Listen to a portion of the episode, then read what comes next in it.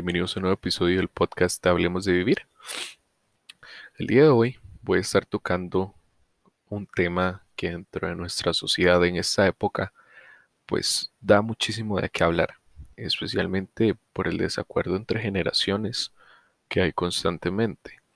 Eh, que a la generación actual muchas veces nos tachan de generación de cristal o que más bien somos poco sensibles ante ciertas situaciones que se presentan en el día a día, pero lo que está claro, y cabe recalcar entre todo esto, es que hay diferencias entre generaciones. Lo que vivimos ahora y cómo lo vivimos no va a ser igual a lo que vivieron nuestros padres, eh, madres, abuelos, bisabuelos y generaciones hacia arriba. ¿Cuál es ese tema? Es la búsqueda de la aceptación social. ¿Esto por qué se origina? Bueno, nosotros como personas muchas veces podemos pasar por cuadros en los cuales tenemos baja autoestima.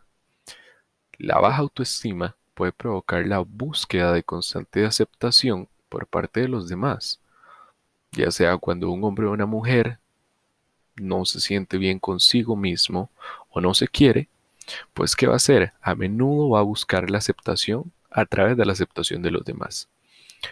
Por poner un ejemplo, en casos como el más racional es, si los demás me quieren, entonces puedo creerme. Sin embargo, pues esto resulta muchísimo más difícil de lo que puede parecer, ya que la búsqueda de la aceptación cuando se tiene baja autoestima puede ser aún más difícil. Para que una persona pueda vivir de una manera responsable y plena, es necesario que sepa aceptar los hechos de manera realista, hacerse responsable de sus acciones y responsable de su vivir día a día. Y es que autoaceptarse no significa quererse, seamos como seamos y seamos de una manera distinta, no nos obliga a cambiar, no nos obliga a negarnos a cambiar también, al contrario. Una vez que nos conocemos y nos aceptamos sin miedo, estaremos mucho más preparados para observar cuáles son nuestras carencias y si podemos mejorarlas de X, Y o Z forma. El hecho de observarnos de manera objetiva, pues básicamente nos va a ayudar a poder enfocarnos en mejorar sin la intromisión de que tengo una culpa, de que tengo un temor, de que qué va a pasar si alguien dice esto, qué va a pasar si alguien dice lo otro, qué pasa si tomo la decisión de comprarme un carro y no es el carro más bonito ante el de los ojos de los demás. Estamos buscando esa aceptación. ¿Por qué? Porque tenemos un miedo. Y si a las otras personas les gusta, da igual si a mí me gusta. Ese es el tipo de autoaceptación que necesitamos encontrar. Y es que la búsqueda de aceptación constante puede traer consigo muchísimas diferentes consecuencias. ¿Como cuáles? Bueno, aceptar cualquier cosa que venga de los demás por miedo a ser rechazado es una, y eso podría incluir maltrato físico o psicológico que se ve constantemente no solamente en parejas, sino en hogares y en núcleos familiares. Otra es el temor a expresarse y mostrarse como realmente se es por miedo a ser rechazado. Y esta nos trae una derivación a la siguiente. Imitar conductas y actitudes aún sin estar de acuerdo con ellas por temor a ser rechazado. Todo esto nos lleva a un punto de dificultad para ser uno mismo y sentirnos cómodos con los demás. Estamos buscando constantemente encajar en espacios en los cuales no pertenecemos. Y si pertenecemos, debe ser con nuestra personalidad, no tratando de ser alguien más, que al final vamos a tener que hacer una búsqueda de no solamente aceptación, sino de encontrar quién soy realmente. Y es que es totalmente normal que cuando se padece de baja autoestima, esta búsqueda de aceptación puede provocar una sensación súper desagradable en quien la padece. ¿Por qué? Porque vamos a tener el miedo a ser rechazado, que no nos va a permitir actuar libremente y básicamente todo se piensa en función de lo que se cree que van a opinar las demás personas. Y esta situación puede llegar a desgastar muchísimo, ya que la mujer o el hombre siempre tienen que ir con cuidado de lo que dice y lo que hace. Y aún más si estás en una posición de liderazgo? ¿Qué pasa si estás en una posición de liderazgo o en la que tienes que ser un ejemplo o un modelo a seguir? Bueno, vas a estar en una vitrina en la que vas a tener gente detrás que la cual va a imitar cada cosa que hagas. Se va a interpretar de una manera distinta a lo que decís y eso nos va a poner a nosotros en un lugar bastante incómodo. Y es por eso que esta situación normalmente llega a ser tan desgastante, inclusive en hogares. Las madres, padres tienen que tener muchísimo cuidado en todas sus acciones y en todas las cosas que dicen si tienen hijos. ¿Por qué? Porque ellos van a replicar esas acciones al verlo como algo bueno. Y eso también genera un punto extra de presión. Para evitar que esto suceda, pues lo mejor es pensar siempre en las diferentes explicaciones que podría tener pues el comportamiento de nuestro amigo amiga y ver que el rechazo es una posible causa entre muchísimas otras. Pues de esta forma nos va a ser muchísimo más sencillo interpretar que esa situación seguramente no ha sido causada por un rechazo. Tenemos que entender, tenemos que ver, tenemos que escuchar y estar ahí no solamente con palabras, también ver lenguaje corporal, que agachan la cabeza, mueven mucho las manos, sudan, se sienten nerviosos, se sienten incómodos en ambientes a los que vos puedes llevarlos, que para vos son cómodos, son habituales y son repetitivos, pero para ellos son algo que los está haciendo salir de su área de confort y a lo que están completamente acostumbrados en su día a día. También es súper importante intentar sentirse menos presionados y actuar más libremente en lugar de estar pensando constantemente si los demás nos aceptarán o no.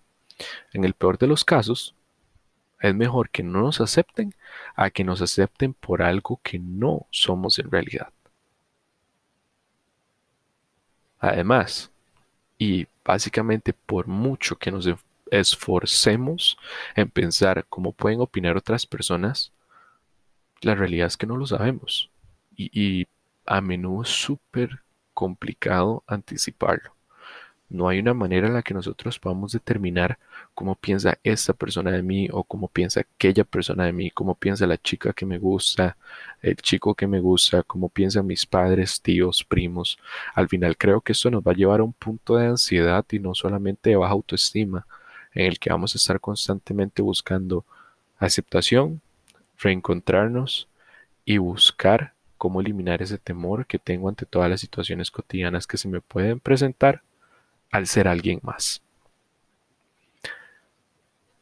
Lo que a una persona le puede parecer bien, a otra con cualquier facilidad le puede parecer mal. E incluso lo que a alguien le puede parecer bien un día le puede parecer mal a otro día o en otro momento. Y está bien. ¿Qué quiere decir? Como pienso yo ahorita, no va a ser la misma forma en la que voy a pensar dentro de un mes, o lo que voy a pensar dentro de un año, 10 años, 20 años. Y está totalmente bien, esa es la idea, ese es el ciclo de la vida, la madurez y el desarrollo de forjar una identidad y unas raíces de quién soy yo. Me debería preocupar si al contrario, yo no cambio y soy igual de acá a un mes, de acá a un año, de acá a 10 años, ¿por qué? Significa que no he aprendido nada con el paso y el transcurso de los días, que al final eso es quien nos forja y es lo que dicta quiénes somos. Es parte de un punto muy importante que a continuación también quiero tocar. Y es que en el momento en el que estamos con nuestro grupo de amigos o en nuestro grupo laboral o en X grupo del cual formemos parte, no solamente tenemos que buscar hablar por hablar o incluirnos en la conversación por incluirnos, para sentir que encajo, que alguien me diga, hey, me encantan los osos de peluche. Tal vez a vos no te encanten, pero vos por no sentirte excluido lo digas. Hey, sí, a mí también me encantan los osos de peluche cuando muchas veces ni siquiera lo piensas así. Empiezas con una red de mentiras que al final vas a desencadenar. Pues que te sientas mal contigo mismo y que la otra persona al final pierda tu confianza. Porque está haciendo alguien más. Y no podés asumir en lo absoluto algo que no sabes.